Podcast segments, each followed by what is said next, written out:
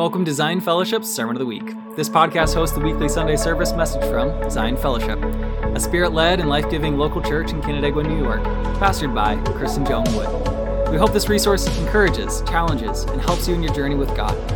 So whether you're driving, washing dishes, or sitting in your living room, let's prepare our hearts together as we hear the word of the Lord.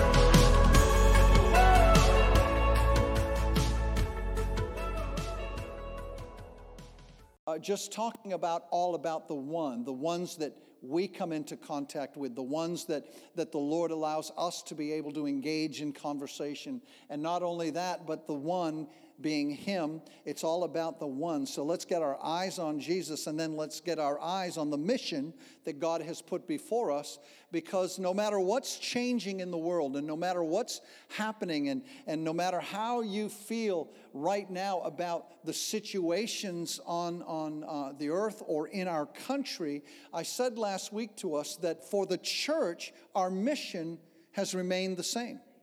The mission is the same. Go into all the world. Come on, can you say it with me? And do what? Preach the gospel and make disciples. That does not change no matter who's in the White House. It doesn't change, folks. And so we're going to stay after the mission. And one of the things, the mission of God, one of the things that I felt is we could spend some time talking about all about the one and answering questions that people have. People have questions about God, people have questions about the Bible, people have questions about eternal life, and yet sometimes I feel like the church is ill equipped to respond to those questions that our friends might bring to us. And so I, I, committed to you that I was going to begin to put together a series of teachings that would help all of us be able to sit down with friends or engage in conversations on the street and do it in such a way where we would bring the kingdom of God to bear on our conversation, that our conversations would be redemptive instead of destruction, destructive. How many of you know we need a few more redemptive conversations?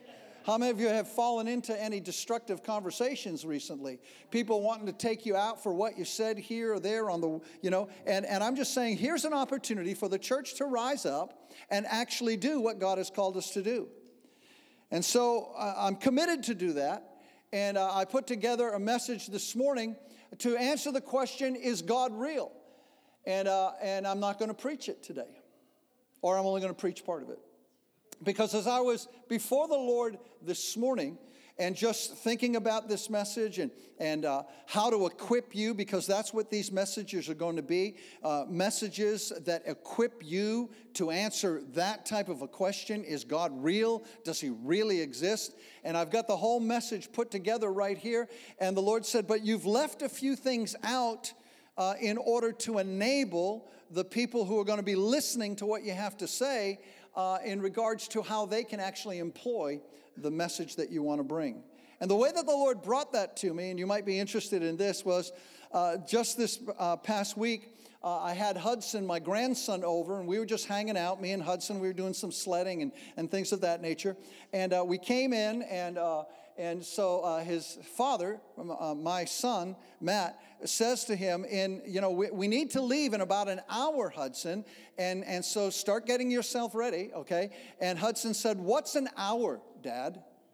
And so I went over to the clock and I said, Hudson, this is an hour. And I was trying to show him how to tell time. Now, he's only a four year old and he can probably tell you every dinosaur that has ever roamed the earth and he can tell you all of the planets in our solar system but for some reason he can't tell time. And so, uh, so i was trying to instruct him uh, in, in regards to how to tell time. And as i was doing that the lord reminded me of an incident in my life as a six year old now some of you know my story. I was raised uh, my mom and dad had six kids and uh, my father went to work every day, and my mother was the traditional homemaker uh, after being uh, um, prior to having children, a, a, professional secretary. But she would stay at home with the kids, and dad would go off to work. And so, one income family, six children, do the math. Uh, sometimes things were a little thin. So, whenever we would open a new box of cereal, uh, back there, back in those days, cereals had prizes in them. You know, you would open different cereal boxes, and there would be a prize inside. But because my mom had six kids, every, you know, you had to stand in line and not everyone could always get the prize. And so you had to wait until it was your turn. And so there was this one time that the Lord reminded me that, that uh, as we opened the cereal box, my mom looked at me and she said, Chris, it's your turn to open the prize. And I said, Yes. And I opened the prize, and you know what it was? It was a watch. And not just any watch, it was a decoder watch. It could decode spy messages. It was an amazing watch, and I strapped that watch onto my wrist, and I went out and I'm playing with my friends. And one of my friends says, Hey, Chris, what time is it? And I look at the watch and I realize I didn't know how to tell time. And I said, I don't know, but I can decode any spy message you give me. So one of the older kids in our neighborhood marauders took me aside and he said, I'm going to teach you how to tell time. And he empowered me and he equipped me and he made me able to be a time teller.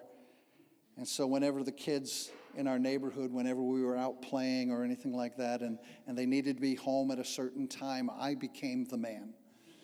They would turn to me and they would say, Chris, what time is it? I'd tell them the time, and some of them would have to scurry off, or some of them said, Well, I can keep, keep playing. And so I, I use that as an illustration to say to you that I hope these times uh, I hope they're going to be conversational in the sense that I'm going to be sharing with you in a very low key, easy manner how to address some of the questions that people are carrying. Why? Why do I want to do that? Because I want to empower you to be able to have confidence in the Lord. See, when, when I was able to tell time, how many of you know as a young man, when it came to time, I became a fairly confident guy? I knew time. I knew how time worked, and I had a watch, and I was good. So I, I want to impart to you things that I've learned along the way, or things that I've picked up along the way, or things that others have taught me along the way that have empowered me to be able to share the gospel with people in such a way that I can answer their complex questions. And a lot of these questions, when someone asks you, Is God real? I mean, it's not simply a test to see if you've read your Bible. It's, it's, it's, they're really perplexed. They're really wondering. Sometimes they ask, Is God real? because they've gone through a traumatic thing in their life and, and it seemed like God wasn't there. And they're like, Well, is he real or, or, or is he not? Does he exist or, or doesn't he exist? Is it just a figment of my imagination? Or can you guide me to, to have an encounter with one that you think is real? And all of those things, I want to empower you, I want to equip you, but more than all of that, I want you to be confident in God to be able to navigate those conversations. I've been talking to a few people, and last week we concluded by simply asking God to begin to open doors for us to have conversations with people about faith and conversations with people about God. And, and I'm just curious because a few people have reached out to me, but how many of you had God open a door for you? Look at this, look at this, look at all the doors, look at all the doors. I told you, you pray this kind of prayer and God typically answers it very, very quickly. Why? Because He loves people. And he wants all men to be saved. And so if you say, God, would you open a door for me so that I might share the good news of Jesus Christ, that I might share the gospel of Jesus Christ? If you pray that prayer in sincerity, get ready. He's going to open doors for you. So have you ever thought to yourself, well, you know, I have questions about God. I have questions about God that never go away. How many of you ever have questions about God? You know, just because you're, you're born again doesn't mean you can't have questions about God. How does God work? Why does God let this happen? Why does God let that happen? These are all kinds of things. And, and, and you know, I, I just want to equip you and make you ready by addressing some of what I will call the central questions um, about God, about the Bible, about Christianity, about faith. And, and again, the goal being that, that somewhere along the line, every one of us will just feel a little bit more confident to sit down and open the Bible and talk to people. Amen? I mean, that's, that's what it requires. It requires that the body of Christ in this hour be mobilized. And remember last week I said, three generations ago, the church abdicated her responsibility to engage the culture three generations ago. We abdicated our role in society, in culture. We separated ourselves. We got within our four walls and we said, We will do our thing, you stay out there and do your thing. And, and in abdicating our role, what has happened is we have seen a decline in our society. We've seen a decline in our educational system. We've seen a decline in our governmental systems. We've seen a decline across the board because the church stepped out of the way. And my admonition to us as the body of Christ is if you want to see change come, change isn't going to come if you hide behind your four walls. Change is going to come when the Church of Jesus Christ recognizes her role on the earth and rises up in the midst of that and raises her voice and takes a stand for the glory of God and begins to declare the truth wherever she goes. Am I making anybody uncomfortable yet? Some of you might be saying, well, Chris, and we were laughing about this last week, don't we pay you to do that? and kind of, yeah, you do, but you also, you also, I'm here to equip you. I'm here because God has asked me to be here, not because I get a paycheck.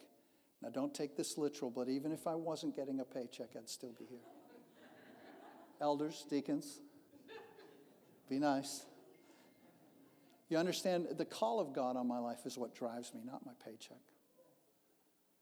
And so I would be here regardless to encourage you as the body of Christ to recognize the hour in which we live and the call of God upon our lives. So, Proverbs chapter 1, verse 7, all of that is just to set us up for this morning for me to preach something other than I prepared. Okay? Actually, I prepared this part. Are you in Proverbs chapter 1, verse 7? Okay. It says there, the fear of the Lord is the beginning of knowledge, but fools despise wisdom and instruction. Let me read it again so you see it. The fear of the Lord is the beginning of knowledge, but fools despise wisdom and instruction. There's only two paths that you can go on. You can either live in the fear of the Lord or you can live a foolish life. It's your choice, it's my choice. A foolish life is a life that does not look to God for the answers in life. They live independent of God, they live uh, pursuing their own will, their own way, their own desires. They don't want to have God be part of any of the mix. And, and even if they invite God in, they only want God for the blessing. They don't really want God for anything else. They don't look to God for guidance. And, and according to the Bible, it says that that kind of folk is, is they're, they're, they're foolish. What does it say? But folks? It should say, but fools. Okay, that's my fault. Okay. But folks, despise wisdom. If you're a folk, you're in trouble this morning. Whoa. That's on me. That's on me right there. I made that slide. Yeah, that's all on me. But the fear of the Lord. Let's talk about the fear. So, what is the fear of the Lord? I know you probably have your definition. I have my definition. But the, the Hebrew word there, let's get off that slide and let's get on the next one, okay? The, the Hebrew word for fear, there you have it, means to shrink back in awe and then to lean forward in wonder. Both of those are very, very important. A lot of times when we talk about the fear of the Lord, we take the front part, oh, shrinking back in awe. God, you know, that's only part of the definition. The other part of the definition is to lean forward in wonder.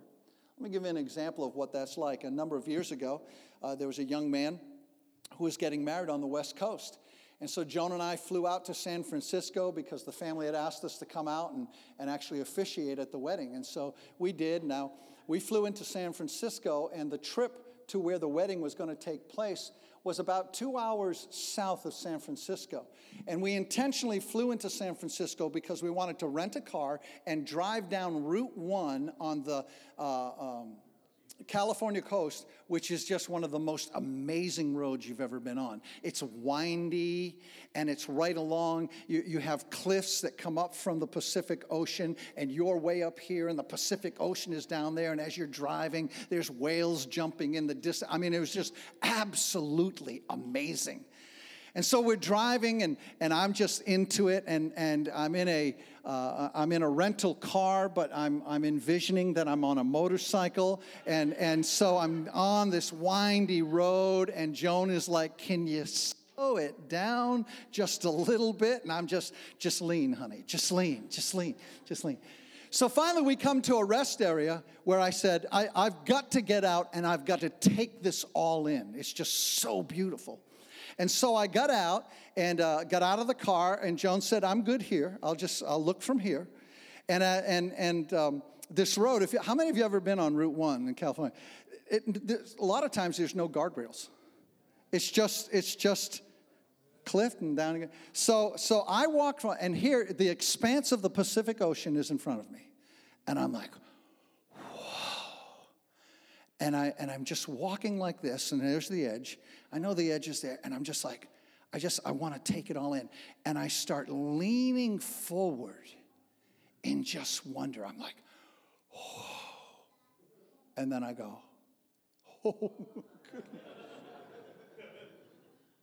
When the Bible says the fear of the Lord is the beginning of wisdom, it's like God saying, would you just lean in and see the wonder of who I am? And as you do, don't be surprised if you move back in awe.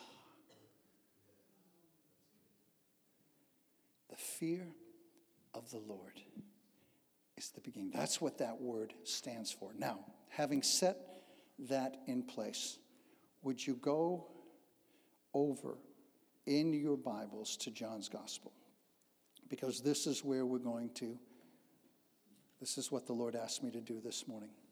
I want to bring two terms to you that are in the Bible, spoken by Jesus, that I think will better prepare you and I to actually do what we're talking about doing. So you can just leave that slide up if you want. We don't, we're not going to go any further on, on those slides today. So, John's Gospel, and um, why don't you join me in the 14th chapter of John's Gospel? Then I'm going to bring some context. I'm going to give you two terms, and then we're going to pray together, okay? John's Gospel, 14th chapter, 15th verse. I'm teaching a class uh, in the morning, Sunday morning, called The Ministry of the Holy Spirit in the Life of the Believer. And so some of these notes are going to be taken from that. So those of you who are sitting in that class, you're going to hear me repeat some things that, that I said already this morning to you. But it starts in verse 15 and it says, If you love me, keep my commands. And this is Jesus speaking. And he says, And I will pray the Father, and he will give you another helper, or he will give you another comforter, or he will give you a paraclete, one who will come alongside, that he may abide with you forever. The Spirit of truth, whom the world cannot receive, because it neither sees him nor knows him, but you know him, for he dwells with you and will be uh, in you. I will not leave you orphans, I will come to you. Now, here's what I felt like the Lord said this morning as I was preparing for this message, and I was ready to just launch into it and talk to you about how do you answer the question, is God real or does God exist? And, and I felt like the Lord just kind of pulled me up short, and He said, if, if you're really wanting to equip the saints to be able to answer that question, you have to go back and help them begin to see what it is that prepares them to take on questions like this least they just try to resource it in their own wisdom and in their own understanding. And so, what I want us to see is the necessity of the Holy Spirit and his ministry in the life of every believer in this room. So important that we get this. There's two terms that, that Jesus used. The first term was this He was talking to a man by the name of Nicodemus. You can find that in John chapter 3. Nicodemus comes to Jesus early on in Jesus' ministry. It says of Nicodemus that he was a teacher of the law. A teacher of the law meant he knew his Torah, he knew the Word of God that was present at that time. He understood it, he was a ruler of the people, and, and, and, he, and yet he comes to Jesus because he has questions. And he says to Jesus, he says, Well, you know, who are you? Basically is you know who are you? And and and he's saying I, i've listened to your teaching and i've seen your works. You must be a man sent from god. To which jesus says and these would be my paraphrase and you can read it in its context in john chapter 3 he said nicodemus the reason you're so perplexed about who I am is because you are not born of the Spirit. You must be born of the Spirit if you intend to see the kingdom. And, and Nicodemus looks at him and he says, What, what are you talking about? Uh, do you expect me to, a grown man, to go back into my mother's womb and be born again? Because that was the term Jesus used. You must be born again. You must be born of the Spirit. If you're going to understand and uh, understand who I am and, and understand what I'm talking about when I talk about the kingdom of God. And so he, he goes to Jesus and says, what are you talking about? He's, he's confused. And Jesus says it again to him. And he says, he says, Nicodemus, you will never enter the kingdom unless you are born again. So, what does that term mean? What does born again mean? What does it mean to be born of the Spirit? To be born of the Spirit is when God, through His Son Jesus Christ, brings you into the experience of salvation, whereby your old life is done away with and your new life begins in Christ Jesus. You become what Paul said a new creation who has the Spirit of the living God dwelling within you, who is the Spirit of truth, and He will guide you into all truth.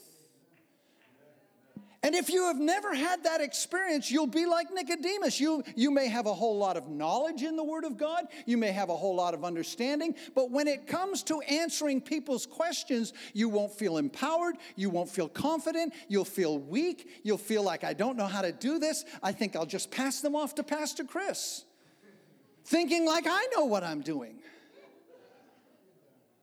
But I want to suggest to everyone here that it is God's intention that if you truly want to be his disciple, that you must be one who is born of the Spirit. And being born of the Spirit is what happens when you ask Jesus Christ into your heart and you ask for forgiveness of sins. When you are born of the Spirit, one of the first things you will experience in your life is the joy of forgiveness. When you ask Him to come and be the Lord and Savior of your life, listen, you can be in church all of your life. And if you never ask Jesus Christ to be the Lord and Savior of your life, you will not be born of the Spirit. And you'll have a whole lot of head knowledge and you might be very religious, but being born of the Spirit enables, according to Jesus, now these are his words, and you can verify it in John chapter 3. According to Jesus, being born of the Spirit brings an enabling in your life where the Holy Spirit allows you to not only see the kingdom, but enter it. Not only able to see what God is doing, but to enter into what God is doing. Are you tracking with me? And when you are born again, the first experience, how many of you remember that moment where you said to Jesus, Jesus, come, be the Savior of my life? I am a sinner and I am in need of your forgiveness and grace. How many of you remember praying that prayer? As simple as it was. And how many of you remember the rush of the joy that forgiveness brought into your life. The breaking off of the bondages, the breaking off of, of the things in your life. But not only do you experience the joy of forgiveness, but I know for me, I experienced the joy of purpose in life. I suddenly realized, I, I suddenly began to understand what it was and why it was that I was on the earth. And I remember having this conversation. I've shared some of these stories with you before, and, but for those of you who are relatively new to Zion, um, I, I want to just share this one that when Joan and I gave our hearts to Jesus, and you all have heard the story of how God just moved in and supernaturally just set us free from our addictions and our sinful lifestyle. We became so desirous to be about the Lord's business. We had just bought a new home, brand new home on Cape Cod, Massachusetts. We owned two vehicles we, and a motorcycle. I never leave that one out. We had everything. We were working two good paying jobs. We had everything that a young couple you would think, and we had a couple of dogs, okay? And God said, if you stay here, you will dry up on the vine and wither, and there will be no fruit in your life. And so I said, Where should we go? And at the time, Joan's father was in Connecticut, and he was pastoring a church that was just filled with a bunch of hippies, just like us, that were getting swept up in the charismatic renewal. And God said, That's where I want you. That's where you'll be discipled. That's where you'll be trained. That's where you'll be equipped. And that's where you will grow. That's where you will come into purpose in life and fruitfulness in your life. So, guess what Joan and Chris did? We put our house up for sale. We sold our Volkswagen Beetle, kept the van and kept the motorcycle, priorities. Got rid of the dogs. Come on. Gave them to a nice family.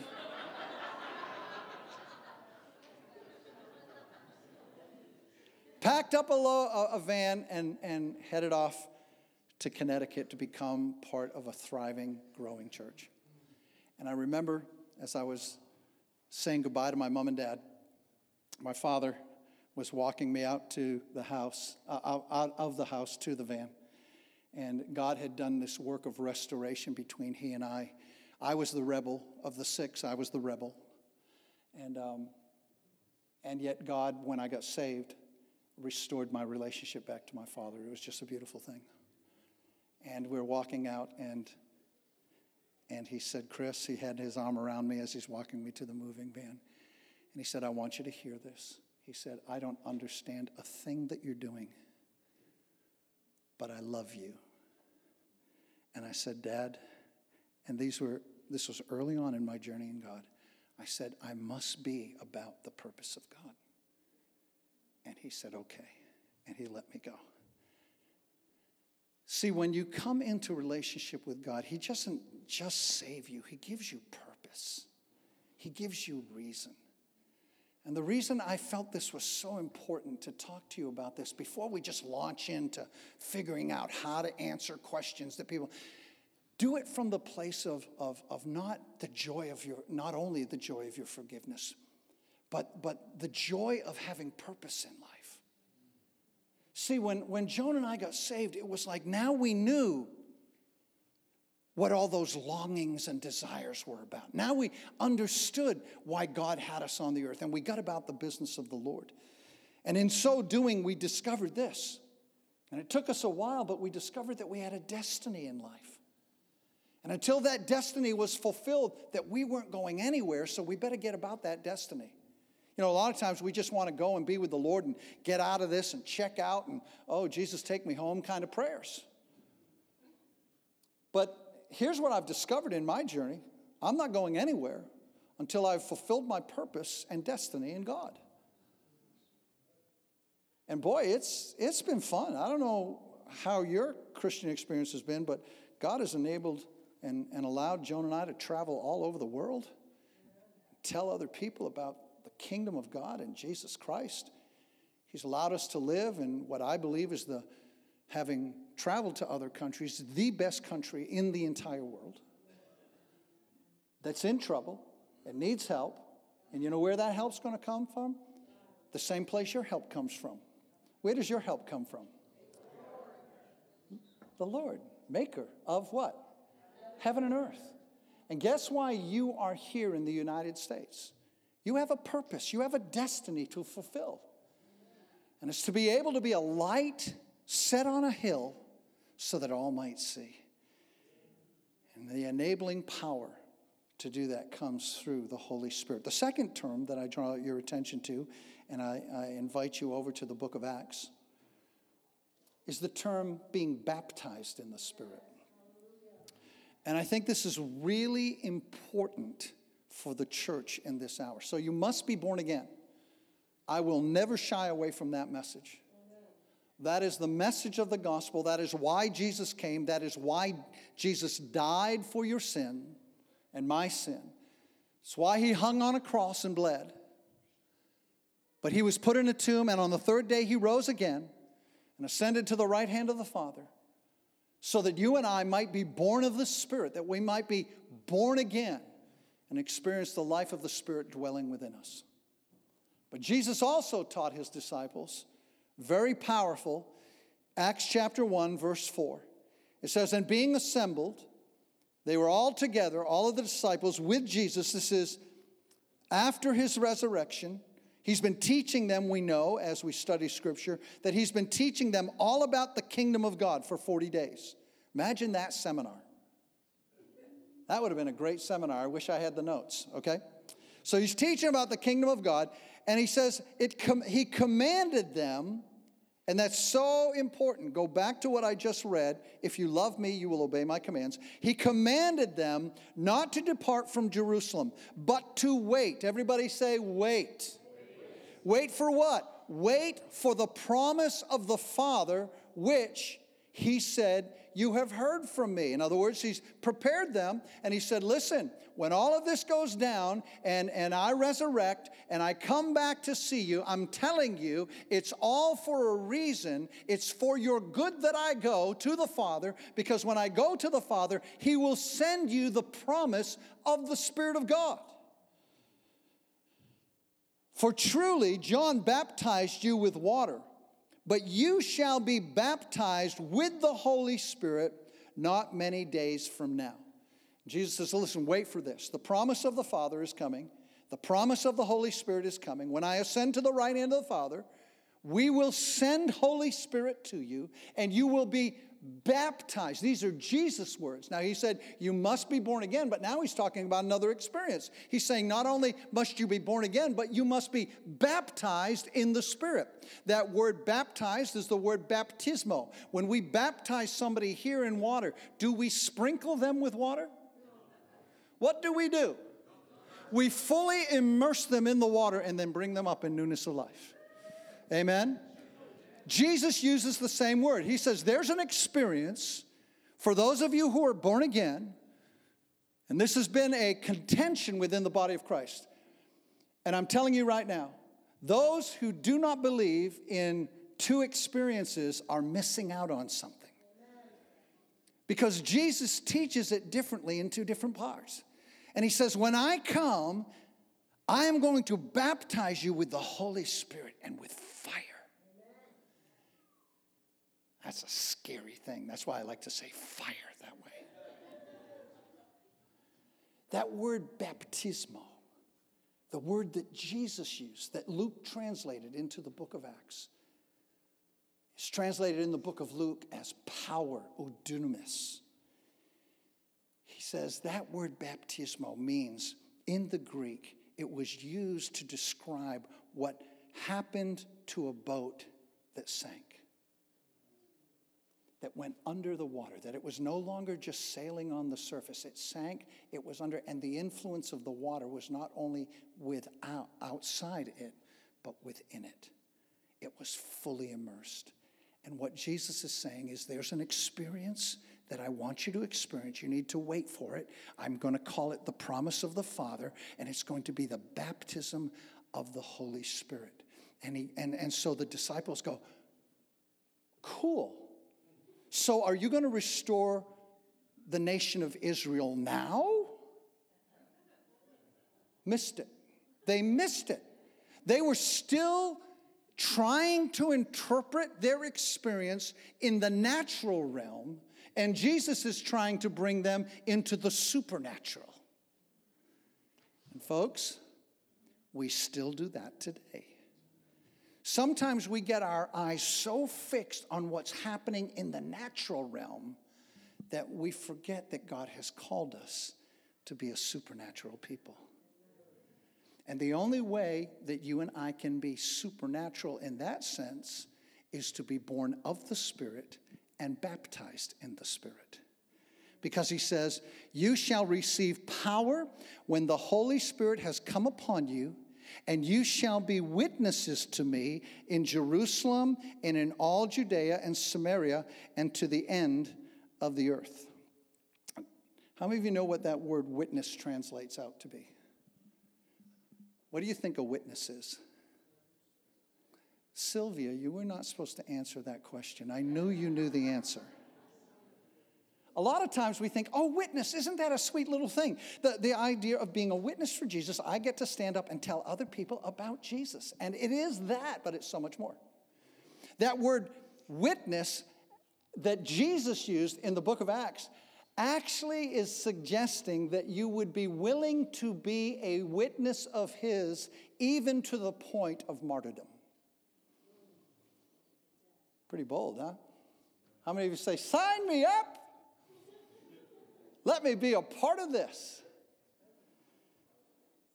So, here's what I'm going to leave you with today. Why does God see and believe and teach that it is important for you and for me to be not only born of the Spirit, but baptized in the Spirit? Because the ministry of the Holy Spirit is not just a theory, it's not just a feeling, it's not just to be categorized as a theology, but it's meant to be a vital resource and experience in the life of the believer. Holy Spirit wants to make you, wants to make me an effective and present and powerful force on the face of the earth through the empowering of Jesus' presence in my life and the power of the kingdom. See, when he says be born again, he's saying, I want you to experience something. I want you to experience what it means to be born of the Spirit. When he says be baptized in the Spirit, he says, I want you to experience something. I don't want you just to be, be uh, satisfied with being a child of God, because when you are born of the Spirit, you know what you become? You become a son of God. You become a child of God. You're, you're, you're brought into the family of God. You come into a relationship with God through Jesus Christ. You are born of the Spirit. But when you are baptized of the Spirit, not only are you a child of God now, but hear me, you are an agent of His kingdom. Remember that spy watch? It's like you get a spy watch, but better. You become one who is now not only a child of the king, but you are empowered with his very presence to go forth into the world to extend the kingdom of God wherever you go for his glory. So why do we want to answer questions like is God real? Because I want to I want to be able to help those who are questioning is the Bible real? Should I read it? Should I, you know, uh, you know, what happens when you die? Those kind of I want to be able to answer questions not to wow them, but to bring them into an experience with the kingdom of God. And so this morning, I just, I don't know where my worship team is, but come on up. I want to do two things. And then next week, we'll, we'll actually talk about how do you talk to people about is God real? Does God exist? Because it's, uh, for some people, some of you are like, isn't that like a duh question, Chris? Listen to me. I'm telling you that, that we have a society right now, over the last at least three generations, who has been working very hard at ruling God out of everything in life. He's been ruled out. Don't pray to him. Don't do this. Don't do that. Don't talk. Change the name. I, I remember um, when Anna was in college, you know my Anna, and she's a very influential person. And so she was graduating, getting her degree. and they were talking about she was one of the seniors and you know she's she's uh, you know very influential within her class and so they're, they're talking about the ceremony itself the graduation ceremony itself and um, and they're going through the different well who's who's gonna who's gonna bring the we, we need somebody to bring the opening prayer and Anna's sitting there, and all of the professors of Alfred are there. And she raises her hand, and they go, Yeah, Anna. She goes, Oh, my dad can do that. And they said, Okay, good, check the box. Would you get in touch with your dad and let him know that we're expecting that he's going to come and he's going to pray for the graduation? So Anna calls me up. She says, Dad, I volunteered you to pray at my graduation. I said, Awesome. Who do I need to talk with? Well, you need to talk to the president of the college and stuff like this. And so I started the process with them. And you know what they immediately began to tell me? How I could pray. And they said, Well, listen, when you pray, don't mention God. And I said, Well, how can I pray and not mention God? And they said, Okay, concession. You can mention God, but don't mention Jesus. I said, How can I pray and not mention Jesus? And they said, Well, can you send us a written prayer? We'll edit it for you and send it back to you, and then you can pray it that way. And I said, Well, I'll send you my prayer, but I can't guarantee that I'll read the edited version. So I, because I, you know, I want it. My here's my little girl. She's saying, "Daddy, you're going to do it, right? You're going to do it, right, Daddy?" She's thinking, "You're going to evangelize my entire class, right, Daddy?"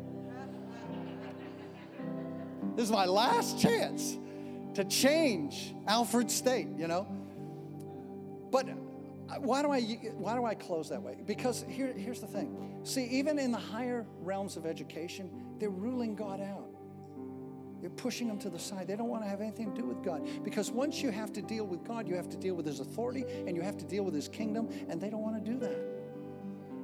So, long story short, and then we're going to pray. I got the edited version back. They took out God, they took out this, they took out that. And so I stood up. I had the original version. I read the original version. I prayed the original prayer. Because I'm thinking, what are they going to do? Kick me off the campus? I'm leaving anyway. My daughter's done here, so.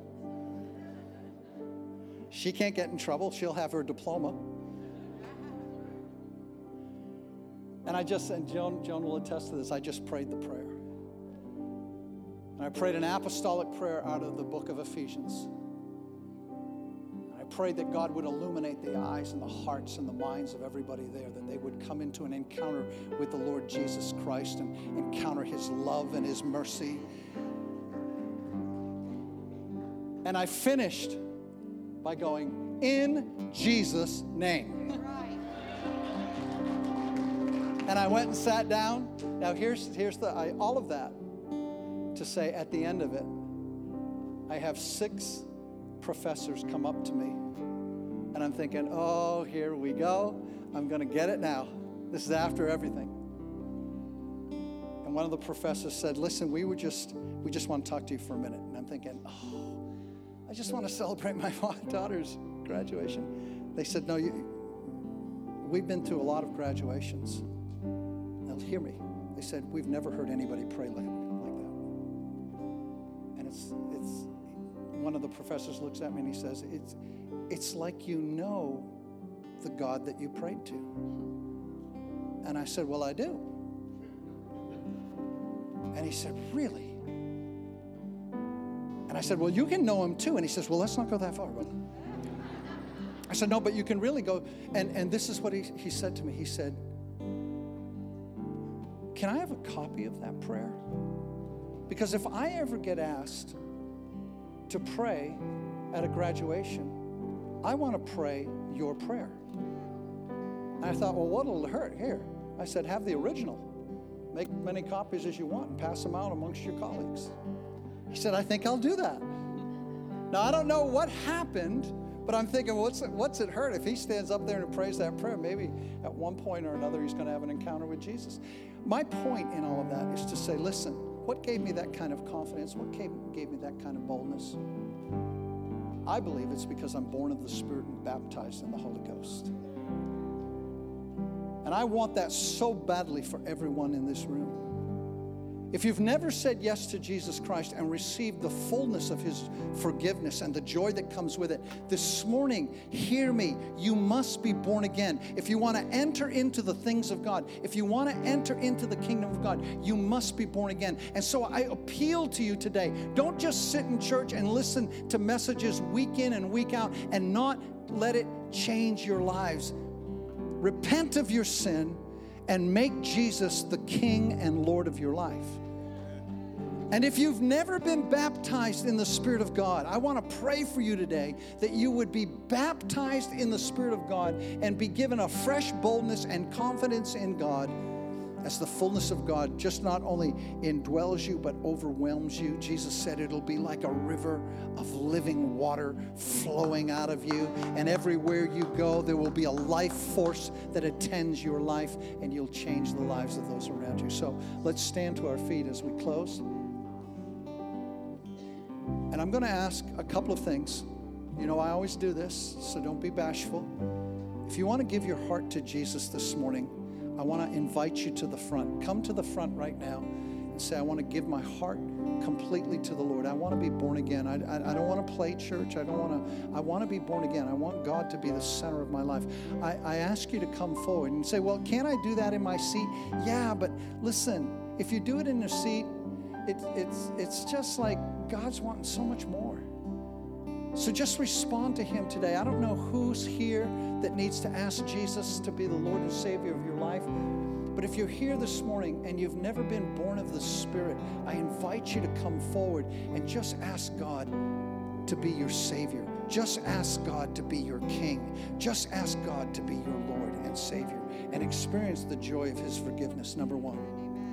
And if you've never been baptized in the Spirit of God, or you just don't feel the fullness of His Spirit upon your life this morning, and you just want a fresh baptism of the Holy Ghost on your life today, I'm going to invite you to the front. Come on up and just we're going to pray over you and just ask God to release a fresh boldness and confidence on your life so that you can be His witness, that you can be empowered by the Spirit of God. I'm going to ask different ones to come up and begin to pray over you that are here.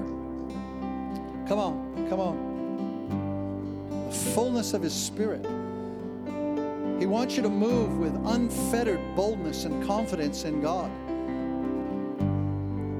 That's why he said to Timothy, he said, he said to Timothy, he said, Son, remember, you didn't, when you received the Spirit, you did not receive a spirit of timidity, but of power and of boldness, and of a sound mind. Power and love and a sound mind.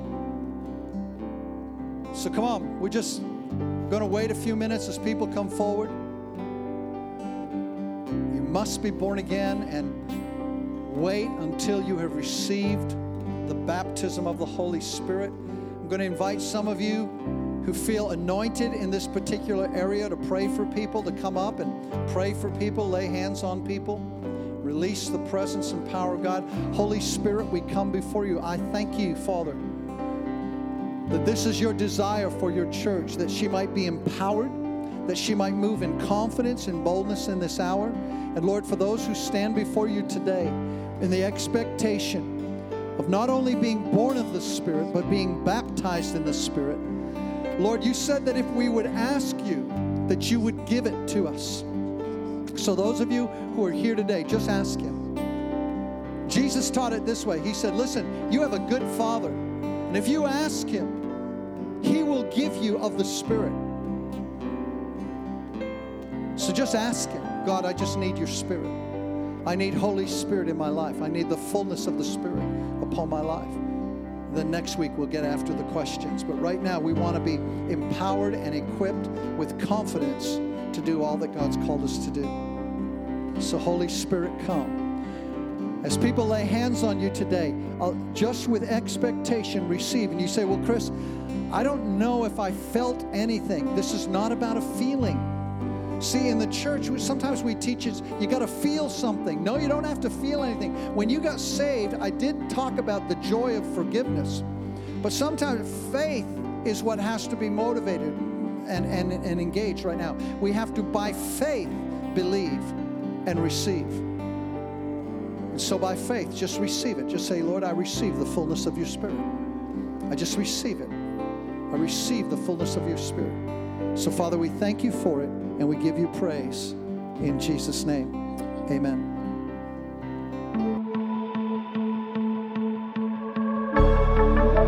Amen and amen. We hope this message has encouraged and challenged you in your walk with God today. Again, this podcast is a resource of Zion Fellowship, spirit led and life giving local church in Canandaigua, New York. You'd like to learn more about us, find us at our website at zionfellowship.net or find us on Facebook and Instagram. Also, feel free to give us a call at 585 394 7450. Blessings to you as you continue